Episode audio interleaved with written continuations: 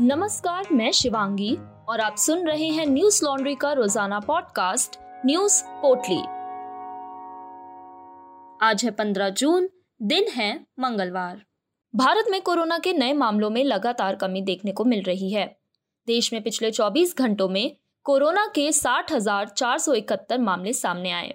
वहीं 2,726 मरीजों की मौत हुई। सोमवार को मरने वालों की संख्या में कमी देखी गई। बता दें पिछले कुछ दिनों से लगातार तीन हज़ार से ऊपर मौतें हो रही थी। वैक्सीन से जुड़ी हुई एक अच्छी खबर सामने आई है। एम्स में 6 से 18 साल के बच्चों का वैक्सीन ट्रायल आज से शुरू हो रहा है। इसके तहत 6 से 12 साल के बच्चों की स्क्रीनिंग शुरू की जाएगी। पहले दिन करीब 5 से 10 बच्चों को इसमें शामिल किया जाएगा। इससे पहले 12 से 18 साल के बच्चों को, को वैक्सीन की डोज दी जा चुकी है। इसके साथ ही 12 से 18 आयु वर्ग का ट्रायल पूरा हो चुका है। एम्स के कम्युनिटी मेडिसिन विभाग के डॉक्टर प्रोफेसर संजय रॉय ने बताया कि शनिवार तक 10 बच्चों को वैक्सीन की डोज दी जा चुकी है। ये बच्चे 12 से 18 साल के बीच के थे। अब मंगलवार से 6 से 12 साल के बच्चों की स्वास्थ्य जाँच होगी। जाँच रिपोर्ट आने के बाद उनको भी डोज दी जाएगी। इसके बाद दो से छह साल के बीच के बच्चों को परीक्षण में शामिल किया जाएगा। शनिवार तक जिन बच्चों को वैक्सीन लगाई गई है, वे पूरी तरह से स्वस्थ हैं। डॉक्टरों की एक टीम लगातार उनकी निगरानी कर रही है।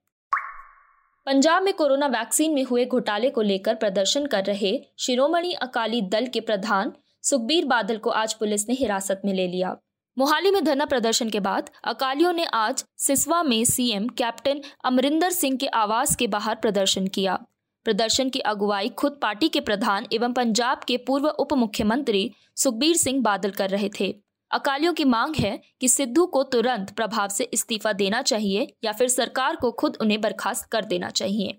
वहीं अकाली दल से गठबंधन के बाद पहली बार समाजवादी पार्टी के नेता मंच पर दिखे। प्रदर्शनकारी सीएम आवास तक ना पहुँच सके, इसके लिए पुलिस ने वाटर कैनन का इस्तेमाल किया।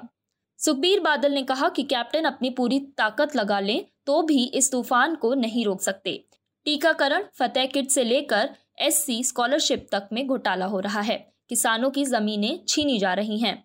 पूर्व उप मुख्यमंत्री बादल ने कहा कि उन्होंने अपने जीवन में कई घोटाले देखे हैं, लेकिन कोरोना वैक्सीन को लेकर जो घोटाला किया गया, वो उन्होंने कभी नहीं देखा। बादल ने कहा कि गुरुद्वारा प्रबंधक कमेटी फ्री वैक्सीन लगा रही है, जबकि सरकार मुनाफा कमा रही है। सुप्रीम कोर्ट ने आज इटली के दो सैनिकों पर चल रहे भारतीय मछुआरों की हत्या के केस को बंद कर दिया।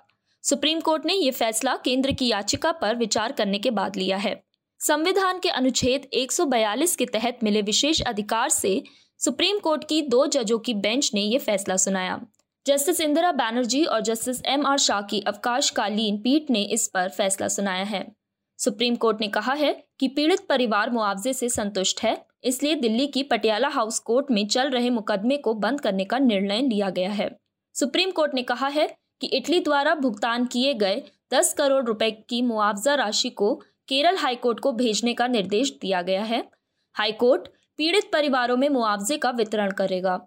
चार चार करोड़ रुपए दोनों पीड़ित परिवारों को दिए जाएँगे, जबकि नाव के मालिक को दो करोड़ रुपए दिए जाएँगे। आपको बता दें कि ये मामला 2012 का है। जब इटली के दो सैनिक मछली पकड़ने की एक नाव सेंटर एंटनी से एरिका लेक्सी के पास से गुजर रहे थे।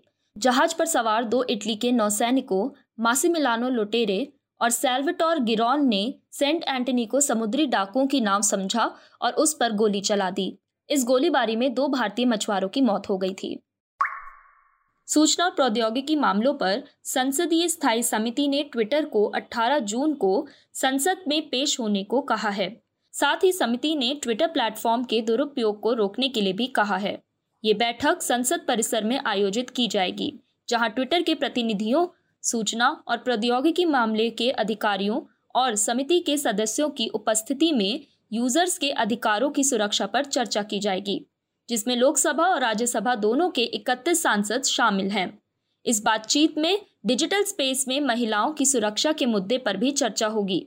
यूज़र्स के अधिकारों की सुरक्षा और सोशल मीडिया के गलत इस्तेमाल को रोकने के मुद्दे पर बातचीत के लिए ट्विटर को तलब किया गया है। ये संसदीय समिति ट्विटर के प्रतिनिधियों के विचारों को सुनेगी। इस संसदीय समिति में कुल 31 सदस्य शामिल हैं, जिसमें लोकसभा से 21 और राज्यसभा से 10 सांसद शामिल हैं। बता दें कि समिति के अध्यक्ष कांग्रेस नेता शशि थरूर हैं।